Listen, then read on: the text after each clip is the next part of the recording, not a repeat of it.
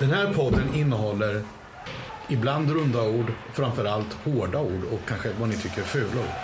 Klarar ni inte av det, hej då!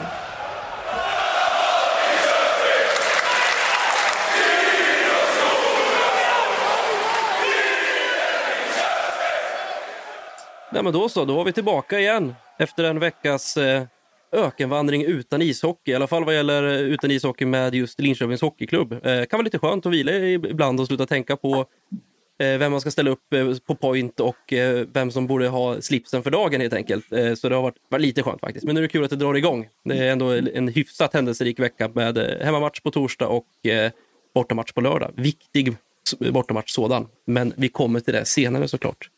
Vi har med oss eh, Peter Biffen Karlsson som vanligt. Hej! Hallå, hallå. Ehm, lite ur form just idag för att jag har eh, varit programledare åt uh, Fredrik Jonssons företag. Oj, oj, oj. oj. Ja, det kan vara stökigt. Ja, det var lite stökigt, men det var eh, annorlunda. Say no more, jag förstår Det precis. var mycket annorlunda. Och, eh, och vi har ju som vanligt med oss eh, Jakob Johansson. Jajamän. Sitter med nackspärr. Mm. Jaha, Inte sovit på den natten. Känner mig som jag blev 50 år äldre på ja, över natten bara. Så. Har du, har du fått vara sparringspartner åt din brorsa som utövar MMA eller vad, vad har hänt? Nej, jag vet faktiskt inte vad som har hänt. Jag är bara stel. Jag förstår. Ja. Jag förstår. Men det ska, det ska nog kunna gå bra att podda ändå va?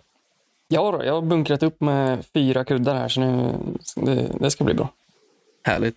Och vi har ju en, eh, jag kalla det för, ro- rojalitet med oss som, eh, som gäst i, i dagens podd. Eh, han kommer från Kiruna. Inte på vilken Kiruna-klubb som helst, utan även Kiruna AIF. Eh, Anders Mäki. Välkommen hit. Ja, men tack. Trevligt. Märk, märkte du att jag påade dig som eh, Kiruna-son istället för en, en LHC-legendar med 30 år i bagaget genom den klubben? Ja, men så är det. Jag är ju gruvarbetarson från Kiruna. Det får man aldrig glömma bort. Så är det. Tre- eh, var det 30 år? Har jag rätt på det, Anders? Är det 88 till 2018? Ja, det stämmer. Helt rätt. Helt otroligt. Helt otroligt. Ja, men det är därför det är jättebra att vi, vi är med det. Vi har lite, ja, men lite frågor som vi ändå kunde passa på och eh, ja, ta chansen helt enkelt. För vi vet ju att du är med och skriver lite artiklar då och då för Sportbladet just när det gäller eh, ja, men lite spelarbudgetar och vad klubbarna just nu går igenom för perioder. Framförallt då i innan säsongen om jag har uppfattat det rätt så är det lite, lite, lite mer sånt. Då. Så då tänkte vi, då vill vi ha våra egna frågor helt enkelt som är lite mer riktade mot LOC. Så jag hoppas att den balansen blir rätt bra. Din erfarenhet LOC och givetvis då lite spelarbudget. Mm. Mm. Ja, det är väl Känns det bra? lite annat också där. så Inte bara Ja, pengar utan lite inside sådär försöker man komma med. Så är det. Så är, det. Är, det, är det färskvara, Anders? Vilket menar du? Eh, inside information? Ja, det kanske det börjar bli. Det är några år sedan jag var med där då, men jag har ju, håller ju lite koll och lite kontakt med folk fortfarande. Så att man, framförallt genom pandemin här så har det ju varit lite speciellt läge. Så att det är liksom, se till att det reder ut sig för vår kära klubb framförallt. Så är det. Jag tänkte vi, vi går igenom det direkt. Vi har ingen vecka rent sportsligt att avhandla. Visst, det har hänt lite grann på spelarfronten. Det är lite Galå, det är lite Jimmy Andersson, eh, Bäckman och Shearer. Men vi kommer till det sen efteråt. Nu passar vi faktiskt eh, på att prata lite med, med Anders tycker jag. Eh, och jag vill gå direkt tillbaka till, jag tror det var året 2015, den hösten. Eh, så det var Mike Helbers första år på Simor eh, där han la ut en omtalad kan man säga, lista som han kallade för poäng per spenderad krona. Där, där han då eh, staplade upp alla lags spelarbudgetar eh, och sen eh, korrelerade det med antal poäng plockade, där då LHC kom etta. och Luleå vart helt, eh, helt galna och sa att det var dikt och förbannad lögn och så vidare. Eh, vad, vad, vad tycker du om en sån eh, lista, poäng per spenderad krona, Anders? Är det rätt att räkna? Var det din idé? Nej. Nej, det, det är faktiskt helt fel att räkna, men, men det borde ha legat oss ännu mer till last. Därför att, eh, nu hade ju Mike lite insideuppgifter, men det har ju varit sådana där listor efter det också. Och det är de listorna framförallt som är helt fel, därför att de räknar inte spelarbudget, så de räknar ju totala personalkostnader. Och det blir en jäkla skillnad om man har en restaurang som vi har, om man har ett healthcare-bolag som vi har och så vidare. Och så jämför man med Frölunda och Malmö som inte har någon annan än lagledaren i, i, i båset. Liksom. Så de har ju ingen övrig personal alls. Så det blir ju stor skillnad i totala personalkostnader. Men just Mikes lista som från den tiden var ju ganska korrekt vad det gäller spelarbudget och spelad krona. Så om man bara pratar Mikes lista från 2015 så var den korrekt, men alla övriga sådana listor ni har sett de senaste åren, de är helt åt helsike. Ja, jag förstår. Ja, men det jag drar minnes av den listan i alla fall, det var att det var ett sjok med lag, kanske sex stycken, som låg runt eh, men 134 till 136 miljoner ungefär. Då. Alltså det var verkligen ja, hugget och stucket, det var det sjoket. Och där i sjoket låg LOC då. Hur skulle du med, med fingret i luften då känna på det? Vart ligger LOC idag spelarbudget? Ligger vi i mitten? Ligger vi... Ja, men vi, vi, fick, vi hade, man, man får som klubbledare eh, alla de där uppgifterna ifrån SHL på ett möte ungefär vid den här tiden när, när lagen har satt sina budgetar. Liksom. Man får mm. inte reda på vilket lag som är vilket utan man får liksom, om ni tänker ett stapeldiagram och sen så är det från högst till lägst.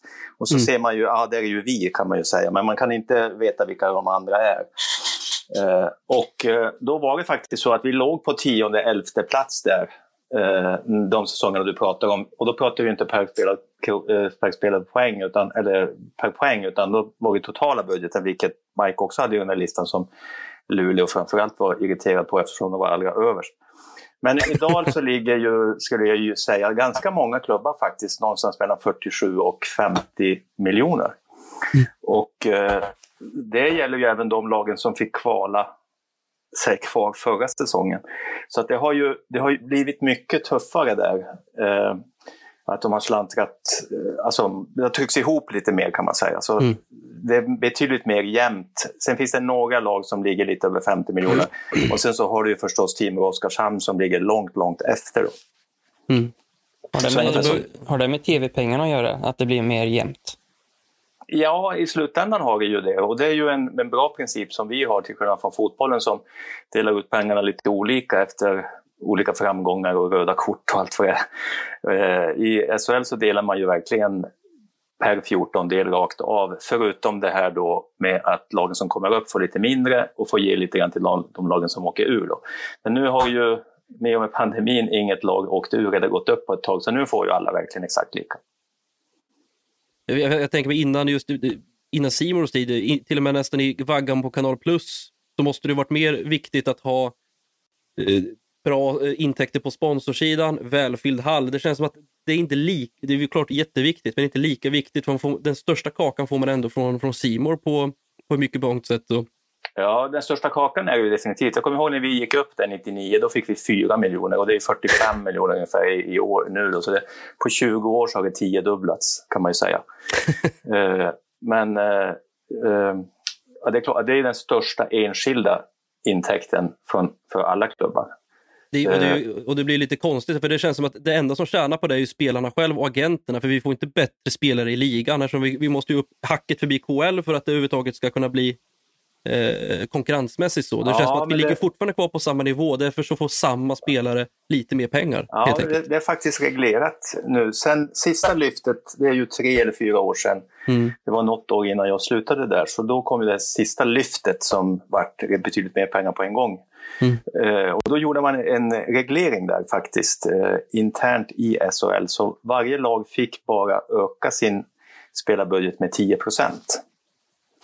Eh, förutom då upp till en miniminivå, för då var ju Mora som var med då, så att de var ju tvungna att få öka lite mer än de andra för att komma ikapp lite grann.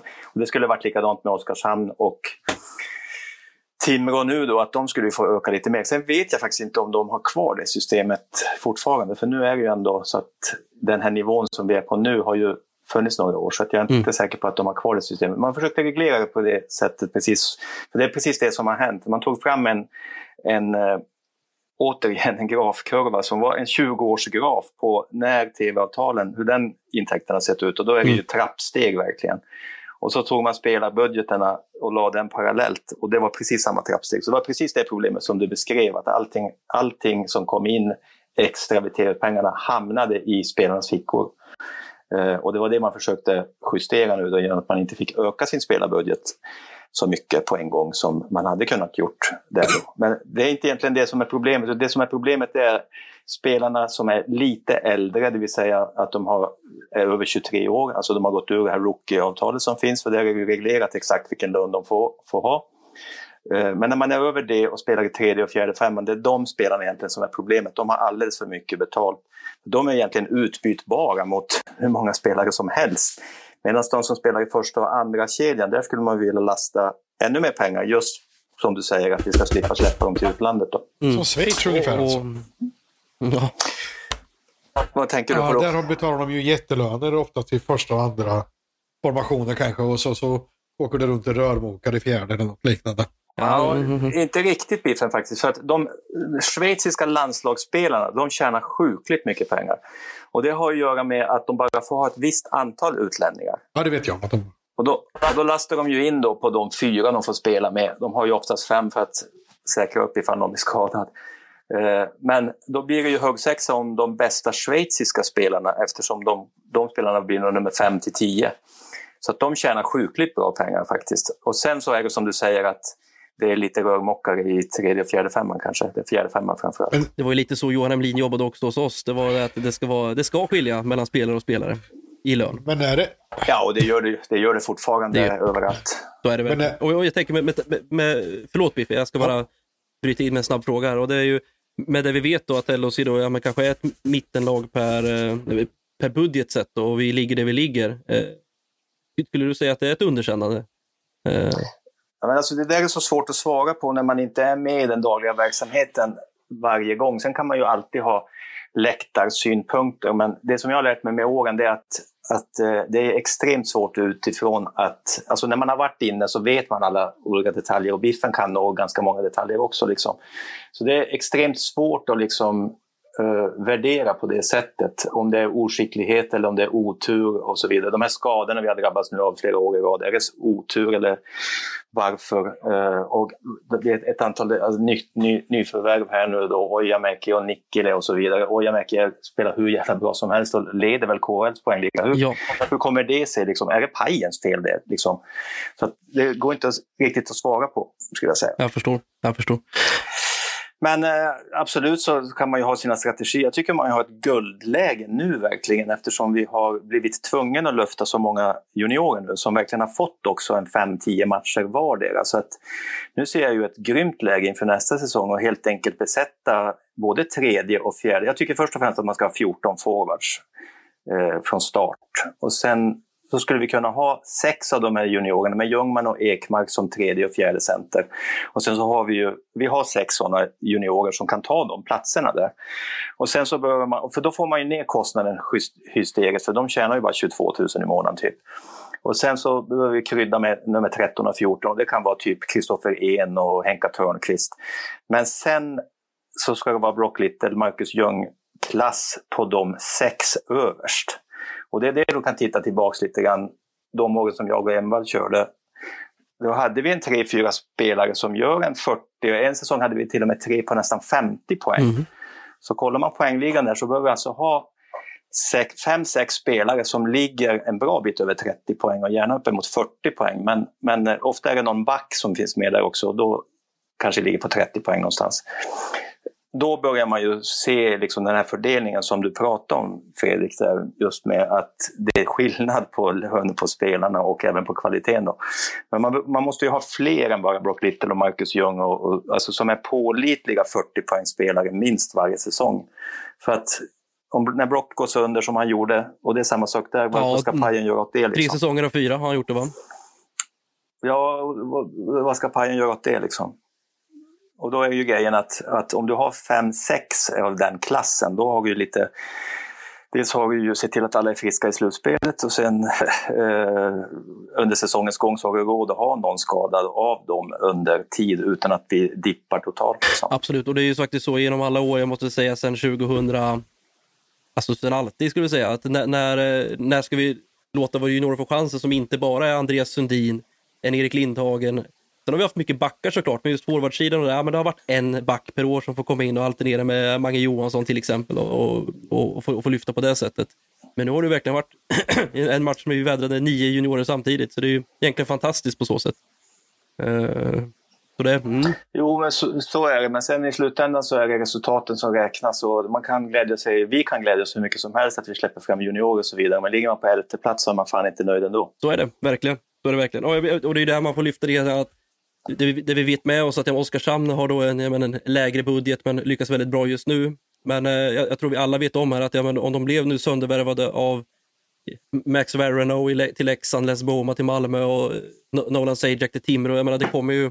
Så är, är de spelarna som de scoutar för bra så kommer de ju lämna ganska fort. Så är det ju så. Förr eller senare så kommer det huset att falla också, såklart. Så är det. Eh, du har Mora och Karlskrona, de där lagen. Det var tre år vardera för dem. Då. Nu har ju Oskarshamn haft superflyt två år i rad. Med, först med pandemin så de slapp kvala och sen pandemin igen när det inte var någon publik för då tappar de minst av alla. Mm. Så att, eh, det är egentligen nu det börjar tas på... Alltså de har fått två bonusår att förbereda sig på men de ligger fortfarande typ eh, ja, de har väl hälften av omsättningen mot lag 13 i, i, i ligan. Liksom. Alla skulle må bra om de åkte ur. Ja, vilka vill du ha upp istället då? Björklöven, Modo, AIK, Västerås. Västerås. Ja. ja. Gamla, gamla anrika ja, det är, liksom, det är sådana ställen som man... Oskarshamn då bara med att prata över en åskådarsynpunkt. Det är ett ställe man vill inte åka. Man åker ju bara dit och åker därifrån. det, det... Jag var faktiskt ja, där för några veckor sedan och blev inbjuden och skulle prata med deras sponsorer.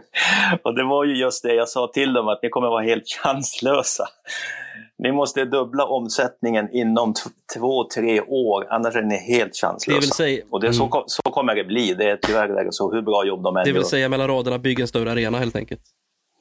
Ja, de måste ju det. Så måste de bredda sitt marknadsområde också. Nu åkte ju eh, Karlskrona ur flera divisioner där så att de har ju hela kusten ner förbi Kalmar där och så vidare. Det finns, det, de måste ju helt enkelt bearbeta den marknaden och få alla i Kalmar att åka 50 minuter till Oskarshamns nya fina arena. Det är liksom deras enda chans. Du, du Anders, du har också fått testa på att vara sportchef. Jag menar, jag tänker i vaggan där vi, först, vi gick upp första året och, och så vidare.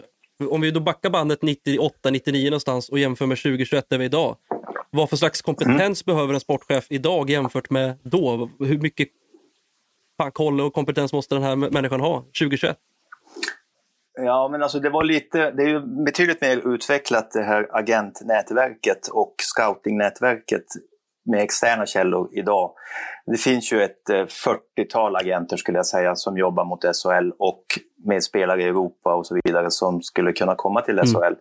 Och då, deras, du kan tänka om du har ett jobb där du har 14 kunder. Mm. så deras det är agenternas eget intresse att se till att hålla superkoll på klubbarna och ha kontakten med pajen och så vidare och lansera sina spelare och så vidare. Så att det där kommer mer eh, automatiskt. Det som blir kryddan lite extra det är att hitta de här eh, Andrew Calof från någon collegeliga i, i USA och vi hade någon, han målvakten i Skellefteå nu, mm. Men eller vad han heter, han är väl också från någon college.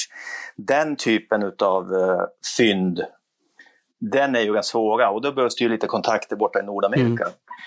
På, på, ett eller annat sätt. Antingen mm. så har man det där borta eller så har vi folk i klubben som har, som inte kanske är sportchefen just, men som har de kontakterna och så vidare för att kunna, och naturligtvis då förstå om den här, kan en sån här college, alltså det går inte bara att åka och titta på en college-match och han gjorde fyra mål. Kommer han passa i spelet i SHL mm. liksom?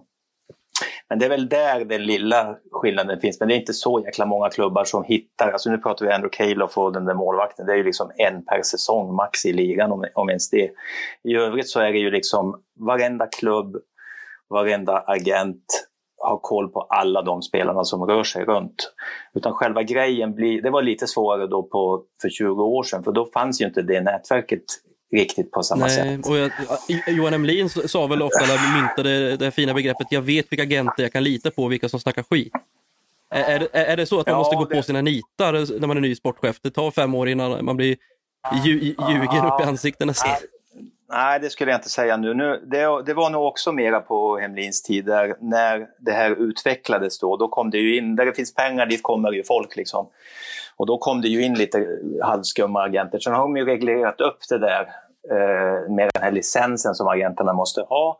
Och sen har ju också de agenter som finns nu jobbat så pass många år så att de har, har de gjort bort sig så vet alla de här som sagt 14 kunderna om det. Så att de kan inte göra bort sig på det sättet längre. Utan eh, jag menar, de ska ju sälja fler spelare än just den här som du försöker blåsa pajen på. Liksom. Och Gör de det så kommer Pajen säga det till alla andra sportcheferna på nästa möte och sen så är det den Jag tycker liksom att det går lite grann... Man kommer ihåg tillbaka så jag tänker så här liksom hur, hur hausen har varit runt olika människor som har, som har haft sportchefsroller.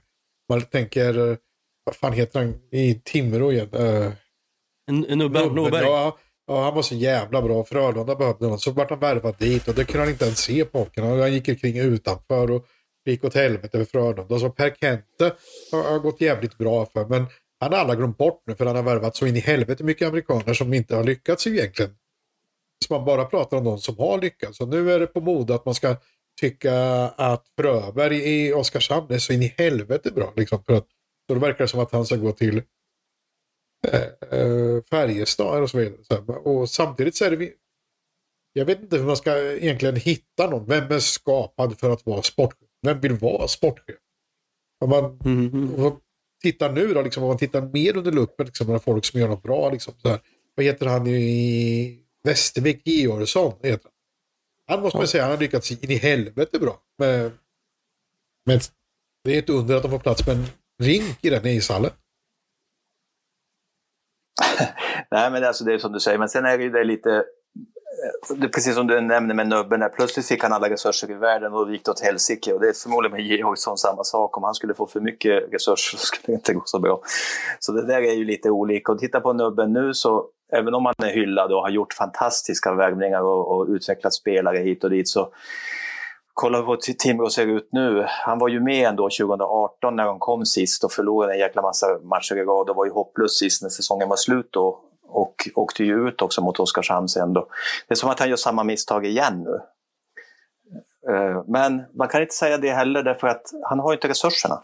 Han har inte tillräckligt med pengar för att bygga ett tillräckligt stabilt lag helt enkelt. Sen borde han ju ha lite flyt och kunna göra en Oskarshamn liksom och hitta de där fynden som, som eh, Oskarshamn har lyckats hitta då. Eh, men det verkar inte ha lyckats med i år. Timrå ha bättre med resurser än Oskarshamn då? Jag tänker på att de har Sundsvall och i närheten och allt sånt där. Ja, men på sikt har de ju det absolut. Men eh, när man kommer upp så där så då, då måste man ju du måste ju höja dubbla priset på sargplatserna och du måste ju dubbla nästan alla priser som du har. Du måste höja biljettpriserna, vilket de säkert har gjort naturligtvis och så vidare. Så, eh, eftersom omsättningen måste upp så ofattbart mycket jämfört med när du är i Hockeyallsvenskan. De hade 50 miljoner i omsättning eh, i fjol då. Och sen så måste de upp i över, ja de måste ju också upp i en 120 ganska snabbt för att ha råd att ha de här 47 miljonerna till mm. spelartrupperna. Och nu i, i dagarna här så släpptes ju en artikel, jag tror det kanske var igår till och med, och från Korren att eh, nu går ju snart Pajens kontrakt med LOs ut som sportchef. Jag vet inte om det är något optionsår där som ligger och lurar kanske. Men då kommer jag ju utsökt på att tänka på frågan som jag ska ställa till dig Anders. Alltså, vem vill mm. sitta i LHCs styrelse? Vem vill vara sportchef? Vem vill vara marknadschef? Vem vill vara klubbdirektör? Alltså är det ett jobb som ingen vill ha? Man får tjata på folk i all evighet. Alltså är det inte eftertraktat? Jo, men det är ju eftertraktat, så är det. Men alltså det är ju... Förmodligen så är det tyvärr eftertraktat av de som inte klarar av jobbet. Och de som då hajar vad det innebär och skulle kunna göra jobbet, de är lite mer restriktiva för den typen av människor kan få väldigt bra andra mm. jobb också. Eh, däremot så tycker jag absolut alltså, det, det blir sån hård press på sportchefen och tränaren såklart när det inte går som man hade tänkt sig. Som det är på pajen säkert nu, men det är ju helt idiotiskt att byta nu. Då ska, ska vi börja med en ny stjärna som ska komma in och liksom få ha en uppstartsträcka i sin tur då. Och så säger man att ja, men ta hit ett etablerat namn då. Ja, men då tappar vi ju helt och hållet den här Linköpingsprofilen som vi har, som, som jag tycker är extremt viktig. Att, att du har liksom hjärtat på rätt ställe också i det där jobbet. För skulle du ta hit en utifrån, någon sån här Niklas Wikegård, ja, och sen så skulle det gå lite halvknackigt halva hösten, då blir det ju ännu mer ramaskri. Ingen hjärta för klubben, mm. bla bla bla. Hur kunde du ta hit honom? Ja, och så vidare. Så att det där är ju det är ett extremt utsatt jobb och, och eh, det som är bra med gamla hockeyspelare som Pajen, eh, även om själva kompetensen att spela hockey inte har någonting med sportchefsjobbet, så finns det ändå den här faktorn att han har spelat hockey och varit i extremt pressade situationer som spelare. Och det har snackats skit om honom som spelare och han har varit påpassad på stan och allt möjligt.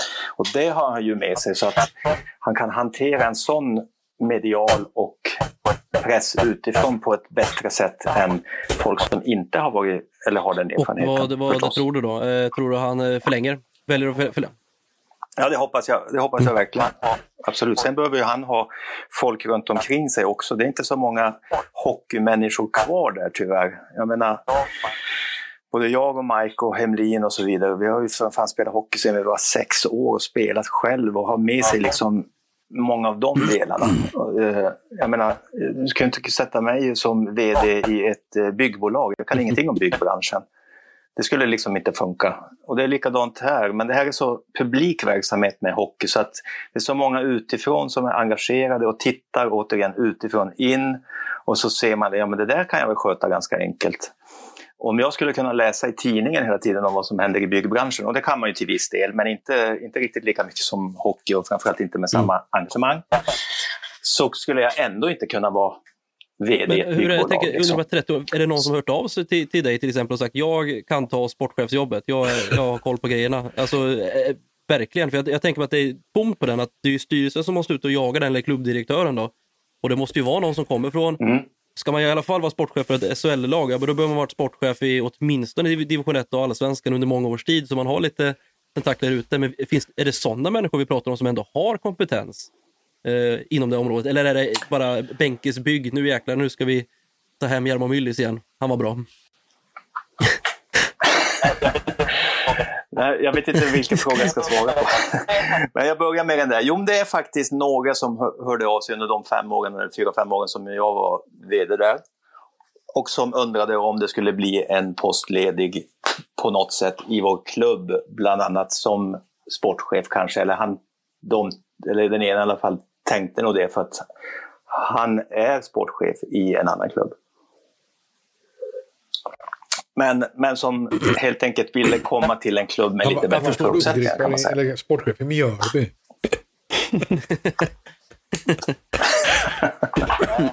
Just det.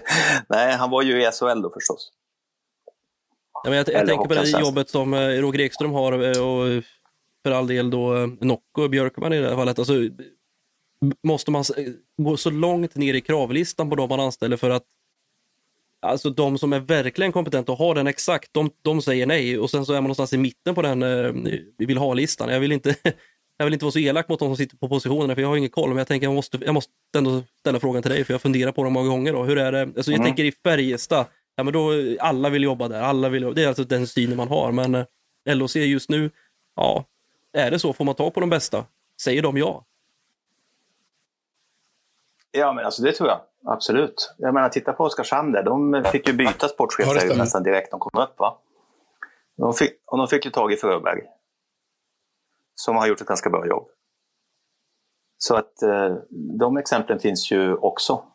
Så det, jag tror absolut att om man vill det. Men jag tycker ju inte att man ska göra någon, röra på den där posten utan bygga upp någonting runt pajen med lite mer Jag tror hockeykompetens. själv jävligt mycket på kontinuitet. Och det var ju olyckligt med Bert Robertsson om man ska vara helt ärlig. Liksom sådär, liksom, att Klas drog det till Schweiz och så vidare. Men det vart väl en krock där med Bert. Men samtidigt var det ju så att man ville ha in Bert för att röra om i grytan. Rörde han om för mycket tror du? Ja, jag tyckte det var helt fel tyvärr. Men eh, så är det ju. Det, och det har ju med identiteten att göra. Vad, eh, för ni, jag tror att ni har pratat om identitet och vad är vår identitet och så vidare. Om ni skulle beskriva LHCs identitet, ni har ju varit med så många år allihopa ni. Och, och, så tar ni då kanske från de bästa åren, eller när, när vi hade en identitet, då, vad var den då? Kör. Jag, jag, jag, jag, Ja. jag snor eh, Leif Borks ord direkt eh, och säger akademisk hockey. Diagonalpass i mittzon. Passningar som sitter jättefina. det, det, Mm. det, det ska se vackert ut. Inte bara, inte, inte, bara, inte bara plocka tre poäng. Det ska vara tre poäng och se vackert ut. Ja, jag tycker själv då. Jag är, ju varit, Mm. Jag är lite äldre. Eh, Första perioden blåser vi huvudet av alla. Och sen så överlever vi själva andra perioden och så kanske vi vinner i tredje. Men alltså kan du komma in på lite, hur ser spelet nej, nej, ut? Nej, nej, nej, utan vi spelar alltså, utan vi, vi går klart som fan i första perioden. Alltså vi är hetast på puck, vi är hetast ut med sarger, vi tacklar mer, vi, vi tar mer avslut, vi har hård trafik in på mål och, och publiken verkligen, det, är ända från division 2 trycker på. Och sen kommer vi ut lite lugnare i andra perioder och då om de inte då ligger under, då tänker jag ju då från gamla tider, men tre puckar så kan det börja bli lite otäckt. Och sen i tredje perioden, då rycker vi upp oss igen. Mm. Då är från, nu pratar vi gammal identitet. Och lite grann så här upplevde jag att det var även när vi hade Vainis och Mårtensson och Musse där liksom också. Det var, var vi också lite där. Var vi, var vi tillbaka i våra gamla. Även du har ju varit med och spelat i de här och Mike framförallt också då. Liksom, när vi verkligen du vet, vi sköljde över alltid motståndarna i Stångebrohallen. Och även då i Cloetta mm. Center. Kanske inte upplevde så i Saab. Nej, det är väl så att eh, alla, åker skridsk, alla lag åker skridskor som fan nu. Det är svårare mm. att åka snabbare än de andra nästan. Eh, vad säger ja, Jakob? Jag snackade ju med Pajen om det i något avsnitt sen. Att det, för mig så var det ju alltid så att vi, dels att vi spelade oftast ut motståndarna på skicklighet. Eh, vilket fungerade skitbra i, i serielunken. Eh, och framförallt första perioden som Biffen var inne på att kom man inte i Cloetta Center som det var då, då, så då, då var man tvungen att vara med första tio, annars så kunde matchen vara över redan då. Eh, och där har man ju inte alls. Och sen så är det klart att spelet förändras genom åren hela tiden och det kommer nya lag och allt vad det innebär. Men eh, när vi var som bäst så var vi framförallt det laget som kunde spela ut vilket lag som helst. Det skulle jag säga. Mm. Jo, nej men alltså jag, jag, ska berätta vad jag tycker. Uh, och det, är det, som ni, det som byggde upp den identiteten, det var ju de här... Vi hade ju 11 säsonger som vi, av 15 som vi slutade topp 4 i tabellen. Två av de 15, alltså 13 av 15 var vi topp 5 i tabellen. Vi har varit femma två gånger. Och den säsongen som vi blev nia, då eh, gick vi till semifinal. Så det är egentligen en säsong och det är 2012 med Arlands skridsko. Under hela den perioden som ni beskriver som vi, vi, då har vi varit totalt dominanta i seriespelet kan man ju säga. Men det har inte funkat i slutspelet. Och det är ju det som har varit så jobbigt i alla år eftersom vi aldrig når hela vägen fram. och så där. Men precis det ni säger nu, så att det som jag ser är ändå, så det är egentligen Mange Johansson som, som står för det. det. det. Att ishockey är ett spel, så vi spelar pucken. Och eh, vi spelar pucken med fart och vi vänder spelet snabbt och vi, vi lägger de här, precis som ni var inne på, passen på bladet i mittzon och så vidare. Eh, och för att kunna göra det, då måste man ju ha den, om vi börjar på backsidan, så måste man ju ha den typen av backar som kan spela det spelet.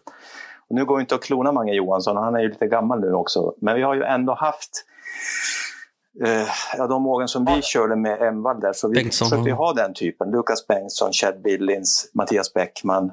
Tidigare har vi haft Kalle Gunnarsson, var lite sån på den tiden förut och så vidare. Alltså backar som kan spela upp pucken på ett vettigt sätt.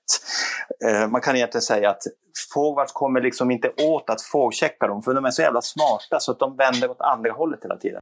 Och då får de två meter framför sig och då får de den här ytan och sen har de dessutom förmågan att kunna lägga en passning som är bra. Och det har vi haft lite för få nu eh, och då är det svårt att få igång spelet nerifrån och få det här spelet som vi beskriver som är identiteten. Sen måste man ju ha bra centrar också och då nämner ju Tony Mårtensson där.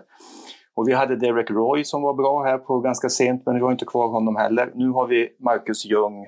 Men sen har vi inte riktigt den där toppcentertypen. Och man ska ju ha klart för sig att de kostar ju en slant pengar. Det är därför jag var inne på i början att, att eh, köra ett riktigt junior-race på nedre halvan av truppen för att kunna lasta duktigt med pengar på topp 6 forwards då, bland annat två centrar såklart som, som är bra. Men då när vi var som bäst också, vi hade Niklas Persson, vi hade Jocke Eriksson, det är den typen av centrar som styr spelet och som ligger rätt i banan och gör det också enklare för de backarna som inte är Mange Johansson att kunna slå en passning till dem faktiskt. Så att man kommer upp med pucken under, med kontroll, det vill säga spelar spelet hockey. Och det var precis det ni var inne på allihop, att vi spelade ut motståndarna. Men då måste vi ju se till att bygga truppen så att vi har den kompetensen på isen. Och det är, inte, det är de allra dyraste spelarna, det är de som har den här hjärnkapaciteten att kunna läsa spelet så jävla snabbt. Därför att eh, vi sitter ju alla på läktaren nu, men om ni någon gång får möjlighet så gå ner och ställ er bakom sargen när det är match. Då får ni se hur fort det egentligen går. När de här hundra utrustningen väger ju lite också, så alla väger ju 100 kilo muskler ute på isen som, som åker skridskor som dårar och de åker bara snabbare och snabbare för varje år. Det är svintrist egentligen att det är ingen jävel som tempoväxlar längre utan alla ska bara åka järnet hela tiden. Det blir liksom inget utrymme för de här pausfinterna och det, utan då måste du vara ännu mer skicklig. Och de spelarna är absolut dyrast. Därför måste man skapa utrymme för att kunna lasta duktigt med pengar på dem och det har man inte råd med om man inte har de andra spelarna betydligt billigare. Då. Men det, det är LOCs spel för mig. Det är att vi spelar pucken och vi har spelskickliga backar, spelskickliga centrar och sen vänder vi spelet blixtsnabbt. Det skulle jag vilja se. Sen har vi den andra delen som du pratade om, akademikerhockey där också. Och det var det som jag tyckte var faktiskt klatschen som blev med Bert. Det är ingen dålig tränare på något sätt. Han har ju gjort fantastiska grejer i Skellefteå och, och framgångar där. I den typen av mentalitet av stad, vilket är ju en helt annan mentalitet än vad den är i Linköping. För på något konstigt sätt, och det här är ju, jag har bara funderat på hur mycket, hur fan det kan vara på det viset. Men alltså, det här är ju en universitetsstad, en akademik, akademikerstad. På något jävla sätt så blir också laget influerat av det, fast inte en spelare egentligen är kopplad till den kulturen. Och det är liksom likadant överallt. Jag, det, jag kan ta tillbaka till Kiruna, där gruvarbetarmentaliteten. Det var ju för fan... Om man inte gjorde rätt så fick man ju en hurvel av tränaren. Liksom. Utan, och det var ju också det här apinstinkten att ja, men slå ner en jävel då om vi vinner matchen. Alltså så funkar ju inte här i Linköping. Vi kan inte gå in och döda folk på isen och så vinna. Vi skulle, vi skulle ju bli toksågade. Men kanske i Skellefteå och kanske i Kiruna, där, skulle, där passar det liksom. Yes, vi vann till varje pris liksom. Men här finns inte, det är lite just det där du nämner med akademikerkulturen som finns i den här stan. Och man kommer liksom inte bort ifrån det utan man måste anpassa sig till det. Och där tycker jag den perfekta anpassningen är det här spelet som ja, både ni och jag beskrev nyss. Och försöka hitta dit. Men då måste man ju ha råd och så måste man ju bygga laget på ett fiffigt sätt så att man får in en Chad Billings till och en Lukas Bengtsson och så har vi Mattias Bäckman där som vi hoppas kommer igång nu då så att vi får se lite av sånt spel. Då. Men jag är lite besviken på Craig Shearer exempelvis, som jag hade förväntat mig lite. Jag hade så inte riktigt hundra koll, för även om man följer hockeyn, och det gör ju ni också hela tiden, så när en spelare som Craig Shearer lanseras, så det är inte så att man ser en, man ser en bild av honom. Ja, man har ju sett han i Rögle, ja det är den där Raitabacken, ja det är han. Ja. Men man har inte riktigt koll på det. Hur är han egentligen att vända upp med pucken när han har näsan i kortplanket och vända upp och skapa sig två meter? Och jag tyckte han var som bäst när han spelade hårdgör vi spelade mot honom, för då visste man att vi skapade något.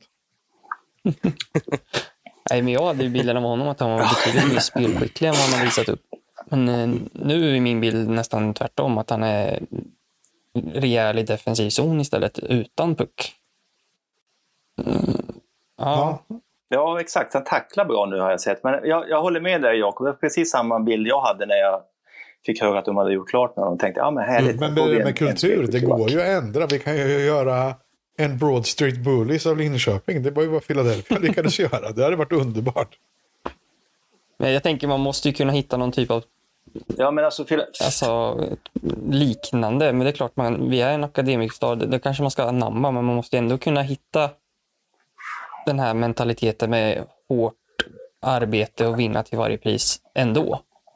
Det måste ju finnas båda delarna. Ja, men det håller jag med om. Och det, och det har vi ju haft med, det har vi haft med i strategin hela tiden också. Vi har ju haft den mm. typen av lirare också, men bara en kanske. Lee Goren, mm. Emil Sylvegård, Sami Torki, Andreas Jämtin. Den typen som eh, vi alla älskar att se på isen, som är den typen som dels retar upp motståndarna och dels också faktiskt ser till på något sätt så att motståndarna är lite snällare mot våra bästa spelare. Och det har vi också saknat lite grann. Vi får hoppas att Gallo kanske mm. kan kliva in i den rollen lite grann. För det var ju med, när Emil försvann där så tappade ja, vi. Det, det, blev en lucka där faktiskt. Tänk bara den där uh, sista åttondelen där mot HV. när vi... Ja, ja, ja men när han ja, eh, retade upp alla på uppvärmningen redan. Och det var ju så att eh, jag skulle ju hävda att eh, där avgjordes matchserien. Ja, ja, Den ska man inte underskatta. Hon är likadan i Malmö nu ju. Hur glada är ni när han åker in på kassen fem sekunder efter att domaren har blåst och ska hålla på och gruffa ändå?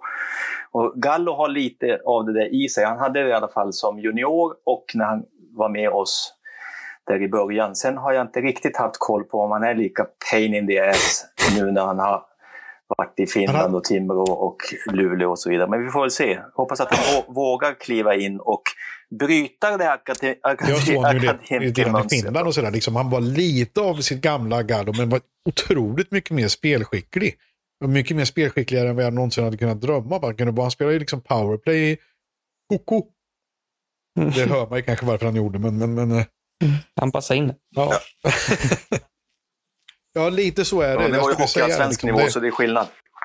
Det är ju bara några lag i Finland som är riktigt SHL-mässiga. Kanske två. Och sen, sen är, det, är det ju allsvenskan. Alltså. Det är ju det. Ja, framförallt den stora mängden av spelare. Alltså, det finns ju lag och enskilda spelare i alla lag. Vi, kunde, vi skulle lätt kunna plocka den bästa i varje finskt lag och skulle vara svinbra för oss. Men alltså det är ju, eh, själva liksom, den stora mängden är ju mer av allsvensk nivå än SHL-nivå i Finland.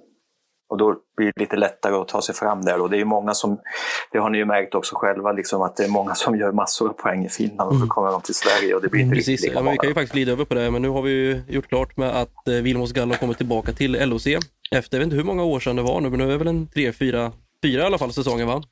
Fem nästan tror jag. Fem nästan, ja precis. Eh, gick väl igenom vårat eh, hockeygymnasium när vi plockade honom från Flemingsberg tror jag. Stämmer. Back in the days. Eh, så det är skönt att få se. Hoppas han spelar i, i nummer 22 så vi får sjunga den här gamla fina Vilmos Gallo, Gallo, Gallo, Linköpings 22. det är ingen som har 22 jag tror inte det. Nej, tänker bara på eh, Brodecki senast. Eh, han var här. så Men, är det. Eh, det jag gillar med att Gallo kommer också, det är ju att det är skrivit ett längre kontrakt. Att det inte bara är för säsongen, utan det är ytterligare två år efter den här. Det, Precis. Jag gillar den kontinuiteten. Och då, han är ju en sån, han skulle kunna bli en kultspelare i Linköping Absolut. om han eh, får till det så att säga. Ja, jag, jag, såg, jag såg någon illasinnad eh, tweet här i veckan när det var Linköpings återvinningscentral eller vad det var. Eh, vi, ja. vi blev kallade just på grund av Lantosi, John Ny... Heter han John Nyberg? Ja. Nyberg heter han i alla fall. och, och, och, eh, och Vilmos Gallo nu senast. Men det kan ju knappast vara en återvinningscentral om, om vi väljer själva att skriva långa kontrakt, för då är det någon man vill ha. Ja, och det gjorde vi med Nyberg också, så vill jag tillägga. Han fick precis. också ett längre kontrakt. Ja, men precis. precis. Mm. Jag är inte riktigt lika hundra som ni är där, för jag hittar inte riktigt Gallos plats i hierarkin där. Han måste Nej. platsa ner första och andra kedjan. Och då Ja, och då är vi där och, och uh, fingrar lite på de här mm. juniorerna som vi just har pratat om och mm. hyllat. Men han kan bli rollspelaren Emil Sylvegård eller Sami Torki. Då är ju fyllan en annan roll. Men jag tror inte som Biffen att vi ska hoppas på att han ska ha utvecklat sitt offensiva spel så att vi ser honom som en andra kedjespelare. Utan jag tycker han ska koncentrera sig faktiskt mer på att ta den rollen jag, som vi kommer älska. Jag, jag menar att jag hoppas jag, jag, jag, tror verkligen inte att han kommer vara den som han var i Finland. Att om han ska lyckas här, då måste han vara Gallo som var Gallo när han var här, fast var lite bättre. Mm. Ja, men det blir ju lite den succession-ordningen, men då var det Sylvegårds eh, tid och sen efter det så kommer Jimmy Anderssons tid. Eh, och sen och nu kommer ju då Vilmos Gallo, det är ju den rollspelaren som man vill få in helt enkelt. Nu har inte Jimmy Andersson varit en gris, eh, så han har inte varit en retsticka på det sättet, men han har varit en riktig gritter i alla fall. Mm. Eh, och hans säsong nummer två, där, eh, den som vi även kallar Tommy Jonsson-säsongen, var ju fantastiskt bra. Eh, och faktiskt, det, det var det som är lite kul med att Niklas Willensson var med förra veckan och sa att vi delade inte ut årets spelare i VL just det året, för vi var så missnöjda. Men det var faktiskt så att Jimmy Andersson hade flest röster initialt innan man la ner den. Bara lite inside information. Så Jimmy Andersson ska egentligen ha VLs årets spelare postumt. Men nu spelar han i hästen, så jag vet inte. Han kommer inte kunna få Han det. spelar, i, han, han spelar i hästen nu och han har faktiskt gjort mål idag det första gången. Han kanske till och med gjort det två. Eh, Han firade eh, kan jag säga, jag såg målet, han firade mer än vad jag någonsin har sett han göra när jag spelade i LHC. Så jag vet inte vad Ja, jag nej, ska... han, Nej, men alltså, jag ska nej, tro. han, han firade aldrig våra mål här. Gjorde han inte. Så att, det var väl... Så, det är sånt man ser på läktaren, Mackie. Det vet du om. Ja, ver- verkligen, verkligen. Absolut, men det har jag full koll på. Jag Nej, noterade nej, att gjorde han Carl. Söderberg inte jublade när han gjorde mål på oss. Och, och an, å andra sidan, om ni kommer ihåg 2010 till Jag tror vi 12 så jublade han inte så jävla mycket när han Nej. gjorde mål då Ja, vi, vi, jag, jag Han förut, aldrig när jag han har sett mål. han jubla vid mål en gång och det var när Mattias Bäckman gjorde det. Ett 16-mål mot Skellefteå hemma just innan slutspelet skulle börja. Jag har aldrig sett han så lycklig. Eh, och jag har ju kollat nu när han gjort mål nu i SHL för Malmö, inte bara mot oss. Det, det, han, han lyfter inte ens på armarna. För- Förr kunde det i alla fall vara två... Ja, händ, hä- Nej. Nej, vi var faktiskt, vi var faktiskt på honom, för det ingår ju lite i showen. Alltså att, få, att liksom, få med publiken. Och självklart vill ju publiken se en som jublar i högan sju. Lite Brock Little är ju bra på det faktiskt. Det blir ju faktiskt ett, en, en bättre upplevelse på läktaren om man taggar igång själv lite grann på läktaren. När man får den känslouttrycket där ute. Det är det man vill se. Man vill se en som inte känslor, visar några känslor alls. Vad det handlar om. Om det, om det är att jaga ett mål eller att man gör ett mål, då vill man ju se att spelare bryr sig. Och det, det, det behöver inte vara mer än... En, jag kommer ihåg när Ljung gjorde var det 4-1 mot Rögle. Rögle, ja, Ja. precis. Hur han liksom nästan tog en runda mot ståplats och fira verkligen på riktigt. Och Jag tror jag sa till alla som jag stod med, alla bara, var det där verkligen Ljung som firade sådär? Liksom? Det var Sebbe, han har tagit på sig en mask. Eh, nej, och vi önskar Jimmy Andersson, eller vi, väl, vi önskar Jimmy Andersson all lycka i, i återstoden av hockeykarriären och tackar så mycket för de här fyra, fyra och ett halvt åren helt enkelt. Eh, och välkommen tillbaka Vilmos Gallo. Eh, och vad vi också kan se från veckans träning och korrens lilla span så är det att Mattias Bäckman bör vara åter i spel på, på torsdag. Eh, hur viktigt är detta, mina, mina vänner? Vi har ju en back som kan slå ett riktigt bra första pass. Den enda kanske? Ja, men, Nej, jag säger det, han är den enda. ja, men Jonas sa ju det, att det är, är han frisk så är han en av de bästa i SHL. Och framförallt har han kanske det bästa första passet i SHL. Ja. Mm, och Jonas själv ska vi inte underskatta heller, för han har faktiskt den förmågan också. Framförallt när han var då, eh, ja, Innan han stack när han var ung höll jag på att säga.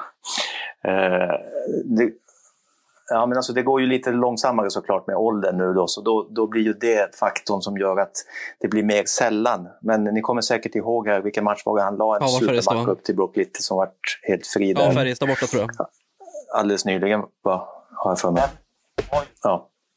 Mm. Så att det, det finns ju, den, han har ju det ögat som vi pratar om Bäckman och Lukas Bengtsson och Chad Billings och så vidare. Så att där kanske vi behöver få hans backkollega eller forwards på något sätt och ge honom utrymmet på något vis. För att Ja, blir det är det helt, alldeles helt sällan, helt enkelt. Träning med två nya höfter och, och så vidare. Jag, jag tror på honom. Bara vi gör säsongen lång så tror jag på honom. Åt rätt håll. Ja, mm, Gustav Forsling ska jag inte glömma Självklart. bort att nämna, för det vill jag ha med i den familjen ja också. det, det finns fler. Det finns eh, Eh, Timo så länge han Alto, var här. Dan- Daniel Fernholm, så att det, det finns. Mm. Ja. Absolut. Lite mer av den typen vill vi se. Och sen är det, det kan faktiskt finnas en effekt till. Om Bäckman kommer in nu och han kanske har en startsträcka, det hade han ju inte i fjol, då var han ju briljant direkt. Vi får hoppas på något sån här liknande där. För att på något sätt så kan spelare inspirera varandra. Så poletten kan trilla ner om Shira har det där i sig. Nu vet jag inte om han är fortfarande skadad, men eh, det kan till och med stimulera andra spelare som helt plötsligt, Max Lindroth, vågar ta fram pucken och slå den Precis, jag vill inte på något sätt att lägga någon press på, på, på Max på så sätt, på. men det är absolut vad vi alla hoppas eh, inför säsongen och, eh, och även eh, framgent helt enkelt. Han att det ska lossna till starkt, ordentligt. Det gjorde han, absolut. Mm. Så det kan absolut vara så att eh, Bäckman kan göra en väldigt stor skillnad där. Helt, helt, helt klart. Vi kan ju hoppas i alla fall. Mm. Ja, för Max har ju inte varit med så många år ändå på den här nivån så att det tar lite tid också att få det där självförtroendet Verkligen. Verkligen. för att kunna göra den Och typen av... eh, vi, jag måste passa på här också när du ändå är med Anders, att eh, nu såg vi ju två skador i, under landslagsuppehåll då, på i det här fallet Mikael Rohoma och Kalle Schelin i Leksand. Jag vet inte om det var någon fler till och med. Eh, alltså, jag blir ju glad när LHC inte får några spelare uttagna till Tre Kronor i alla fall, att då kanske Marcus Ljung har varit på vippen i, i, i den här vändan då. Eh, hur, hur kände du? Satt du också med hjärtat i halsgropen varje gång eh, man skickade Mårtensson och Weinhandel och Mange? Ja, det var förra året. Ja, men alltså precis. Ljung blev ju skadad på landslaget här. Var det förra året eller? Ja, men det, de, de kan säga exakt vad de vill. Alltså för spelarens skull så tycker man ju att det är naturligtvis jätteroligt att han får komma med i landslaget. Men för klubbens skull så är det precis som du säger, man Hur ser det ut förresten? tar inte med han liksom. För det, och det, det är flera aspekter. Det är inte bara att, eh, dels är det ju att, att eh, inte ska bli skadad då, men framförallt är det också att den här veckan behöver lirarna efter eh, inledande SHL-delen, alltså på att vila upp sig och komma ner i varv Mm. och liksom träna ordentligt och så vidare. Så att det finns flera aspekter på det. där. Precis, det är lite som Courtois, va? Belgiens landslagsmålvakt. When will we fucking rest? Ungefär. Då borde han se hur hock- hockeyschemat ser ut. Och det, är- och det är med analkande, jag ska lämna ämnet ganska snart här, men det är just att vi ser att det blir lite matcher inställda i borta NHL, framför för Ottawas del då, vad gäller covid-19 och eh, det börjar närma sig att eh, det första som ryker då för att få ihop NHL-schemat är ju eh, NHL-spelarnas medverkan i OS, vilket gör då att ja, men då kanske är Max Verona och, och så vidare som får åka ner och representera sina, sina länder. Eh, troligtvis inte LHC-spelare, eh, men jag är bara glad för det. Hoppas att de kommer Nej, jag tror Gibbons blir uttagen. Russell åker. Men vi har väl några där Det, som så är kommer det. att Och åka sen är det ju? Russell är Gallo då kanske. åka. Nej, eller Gallo. det är- Ungern är inte med. Nej, det tror jag inte. Det, kan inte. det är inte möjligt. Ja, men ska, är Danmark med så kan ju finns ju alla, alla chanser att Ungern är med. Eh, Men det med Gallo måste jag berätta en rolig historia. Mm. För det, du vet, ni kan det här med rookie-kontraktet som man får. Man får ju typ 20 000 i månaden. Sen får man ju en massa bonusar eh, som också är stipulerat i de där Just det. tabellerna. Att man får extra för landskamper och sådana saker och extra för ja, VM-matcher och så. Ja, det. Och sen, kom, och sen kom ju Gallo med i VM. Då var det ju skitjobbigt helt plötsligt. Vad fan ska han ha 100 000 i månaden bara för att han spelar VM nu helt plötsligt? Men då lyckades man få till ett undantag där. Så nej, precis. vissa det, det, det ska vara the big, the big six, in. eh, annars kan det skit i det. Helt riktigt. Ja. Ja. Och eh, det, det vi har eh, att se fram emot nu Ja. också, det är ju... Äh, innan vi går in på kommande matcher så måste vi faktiskt höra, det här är ju kul. Eh, Anders Mäki, vilken är din, enligt dig, den bästa spelaren i LHC genom alla tider?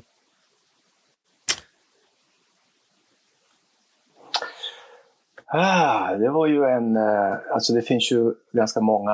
Eh, men eh, just det här med blicken för spelet, eh, spela ishockey och liksom se situationerna långt innan alla andra ser dem. Ser dem till och med innan de på läktaren ser dem. Eh, det är ju Brendan Morrison. Eh, helt sagolik centertyp helt enkelt. Eh, Ja, och ni, ni kan ju se, jag har fortfarande, jag har, ni kan få en uppgift. Jag har letat som fan och jagat folk för att hitta en match som sändes i Simor den hösten. Och det var någon gång i oktober, november där som vi mötte HV71 hemma och vinner med 7-3. Och eh, i ett läge under matchen så får vi en utvisning. Och då plockar de bort Knobel från den där kedjan så de får köra fyra där. Kalinder, Mange Johansson, Brendan Morrison och Christian Huselius. Och eh, den sekvensen under ungefär 40 sekunder, det är den jag skulle vilja komma åt.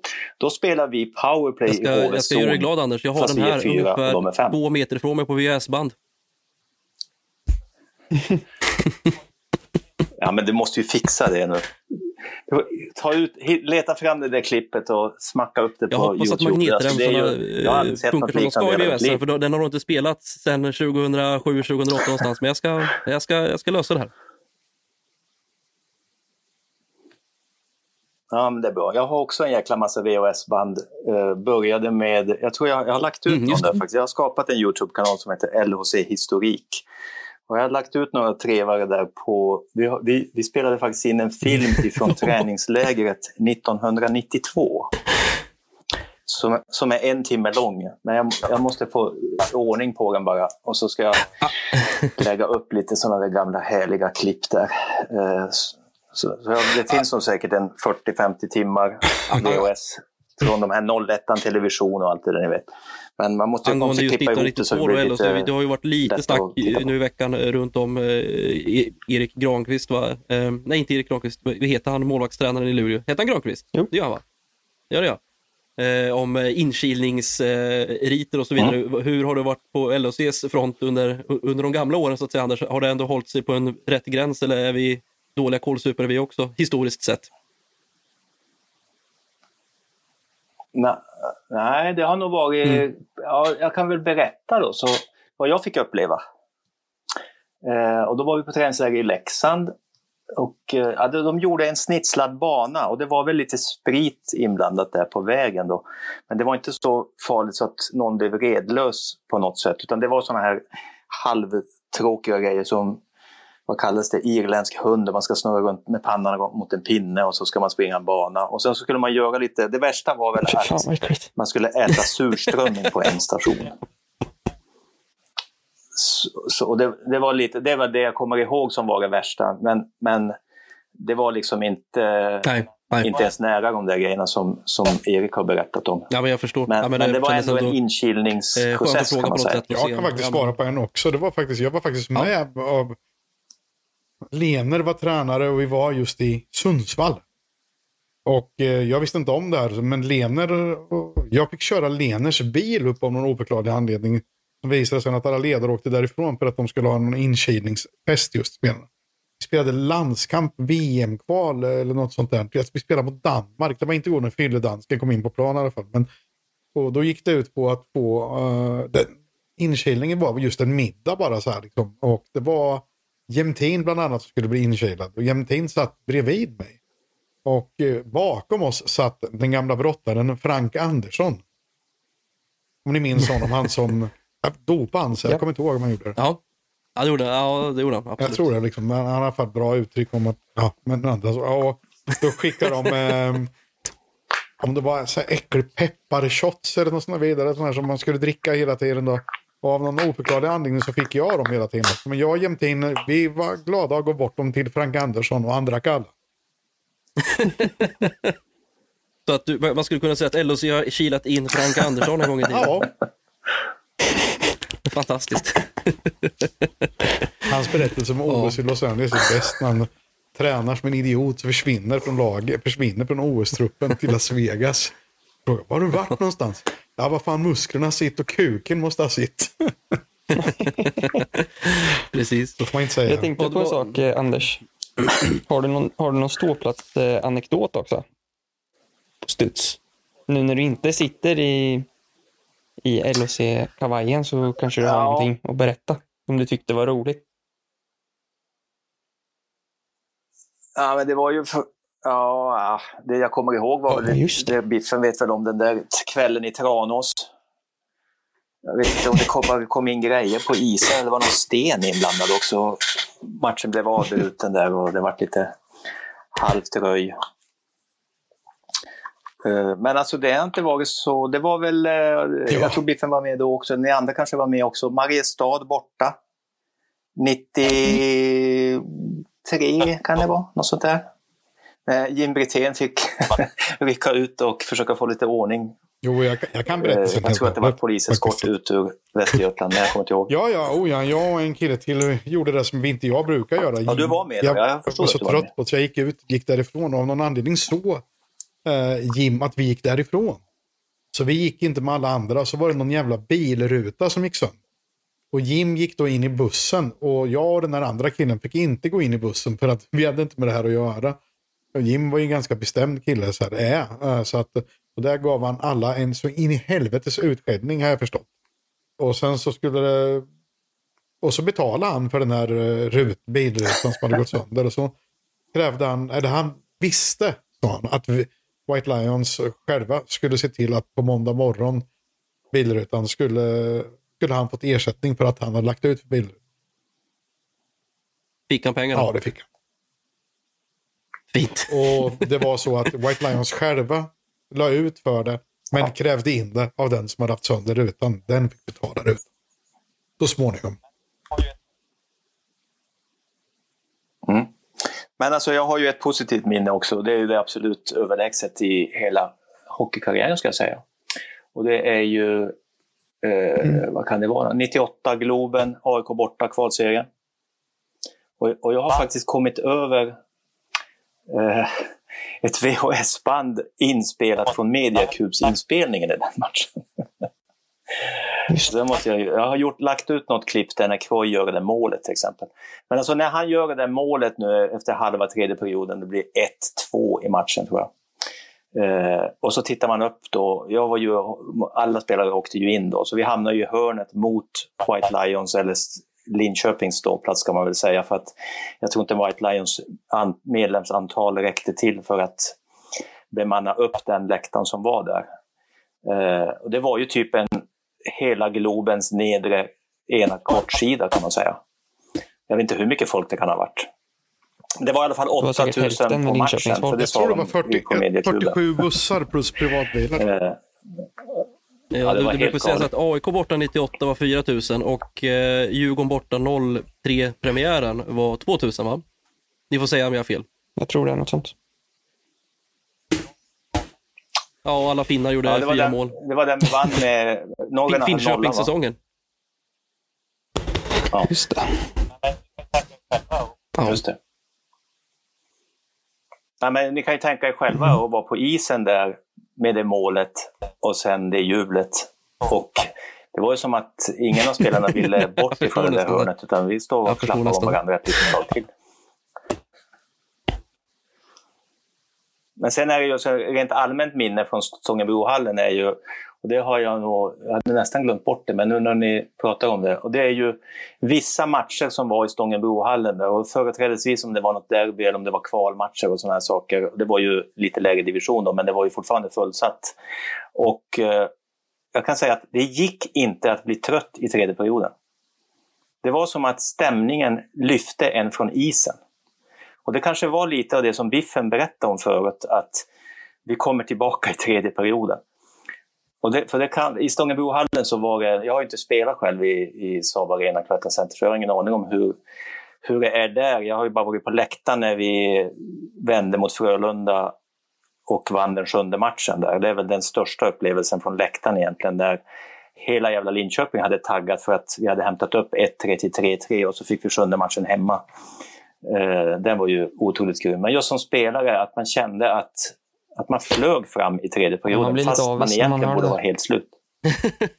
ja, det var annorlunda.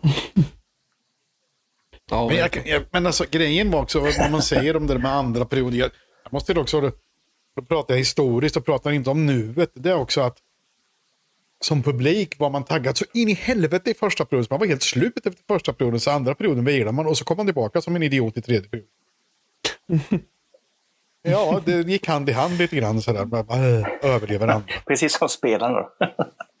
ja, men så är det nog nu med bara att det kanske inte märks på samma sätt. Att man är i första perioden framförallt är man jävligt taggad och sen eh, andra är lite mer. Sen säger jag på läktaren, det var ju inte ohyggligt i alla fall. Nej, exakt.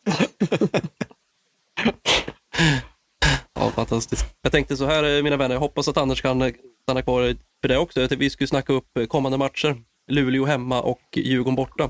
Jag kan, jag kan, jag kan inte riktigt frångå att Djurgården har en riktig ångestvecka. Visst, vi har en ångestmatch på lördag, det får man ju ändå säga, men de har ju en ångestvecka. De möter Timrå och oss.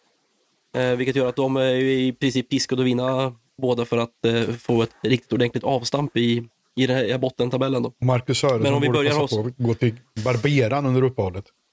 Ja, det kommer han inte göra. Det kan jag nästan satsa allt jag har och äger och har på.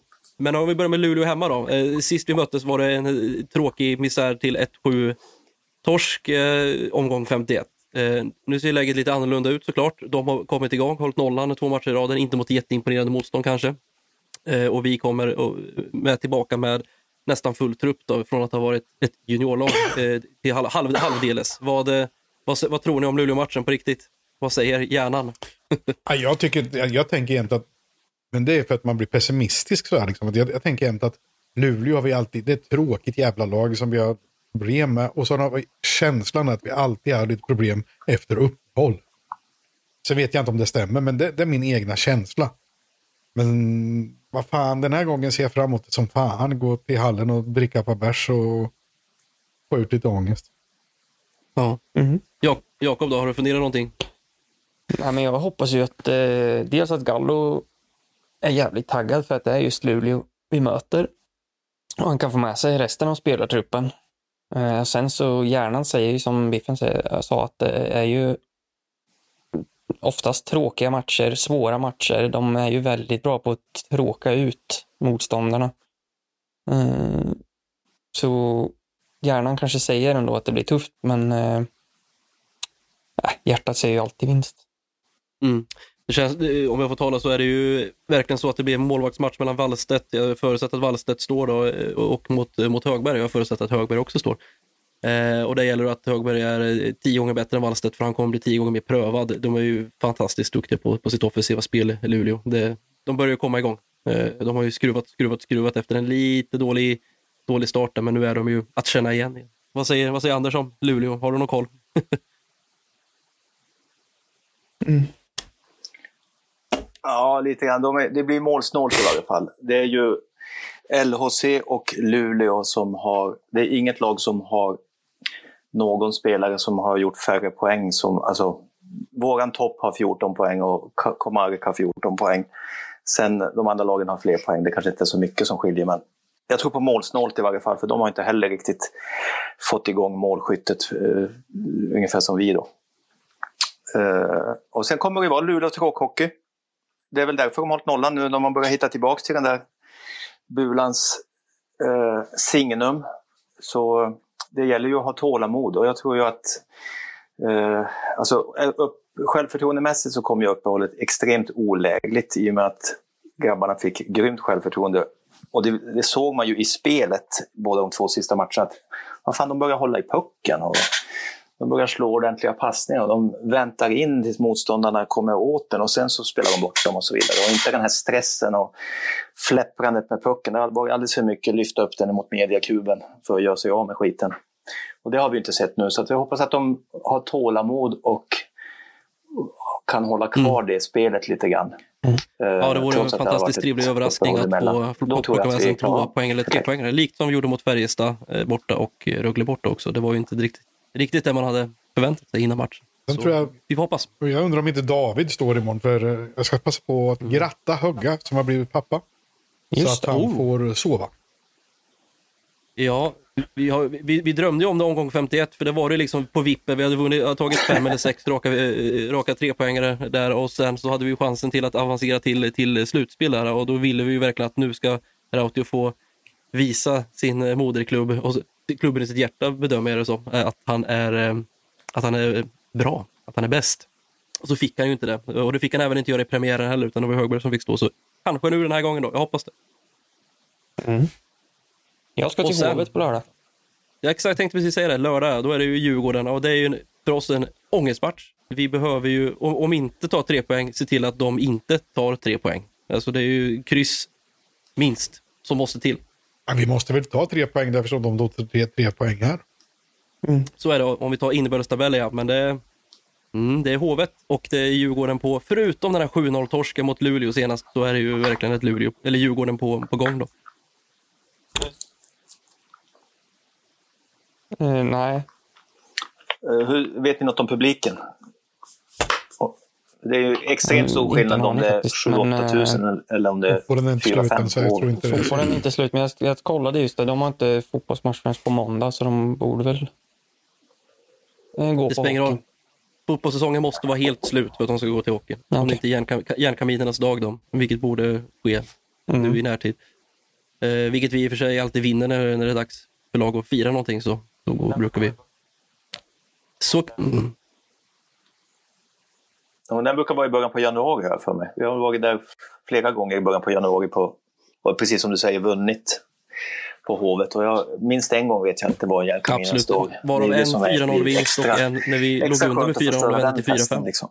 Ja, just det. Eh, Så det, Just det. Och sen är det ju också taktiskt av Djurgården såklart att lägga Järnkamenens dag när typ Linköping kommer absolut. på Det gäller att besök eftersom vi inte är eh, något inte välja de som lag redan är som blir självsäljande. avföljt på bortaplan om man säger på.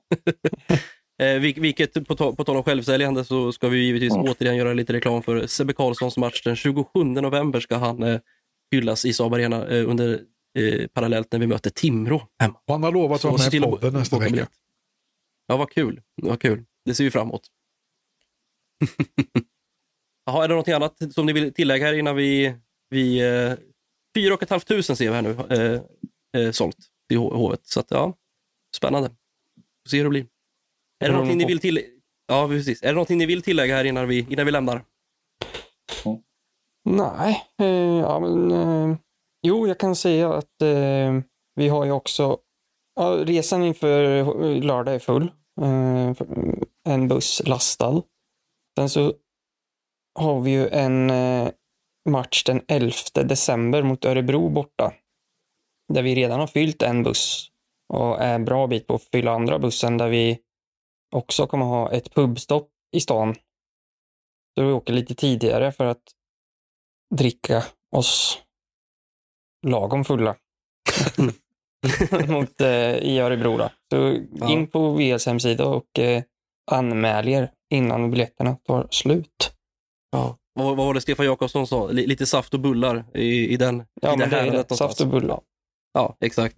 Och, och jag vill också ge en shoutout till eh, lyssnare Henrik Karlsson då, som önskade att vi skulle ta upp ämnet eh, eh, matchtröjor och halsdukar när man väljer arenan eller då eh, som Linköpings folk har en svart eller grå mörk rock. Eh, man går på hockey. Jättebra ämne och vi, vi måste ta upp den. Vi, vi, vi kommer dock inte hinna med det idag utan vi kommer eh, försöka klämma in det till, till nästa vecka för det är ett fantastiskt eh, intressant ämne eh, och en företeelse hur det har kunnat bli så. Men det har vi säkert våra egna funderingar och slutsatser om. Ja, Eller hur grabbar? det är Ja, ja. Oh, ja. Så är det. Hörrni, ni ska ha stort tack. Tusen tack till Anders Mäki för att du tog dig tid att eh, prata lite med oss. Hoppas att vi kanske kan eh, göra om det här någon gång. Ja, bara kul, bara kul. Tack för att jag fick vara med. Och eh, till eh, Jakob och Biff säger jag syns imorgon i Saab Arena. Då eh, hörs vi av. Det gör vi. Absolut.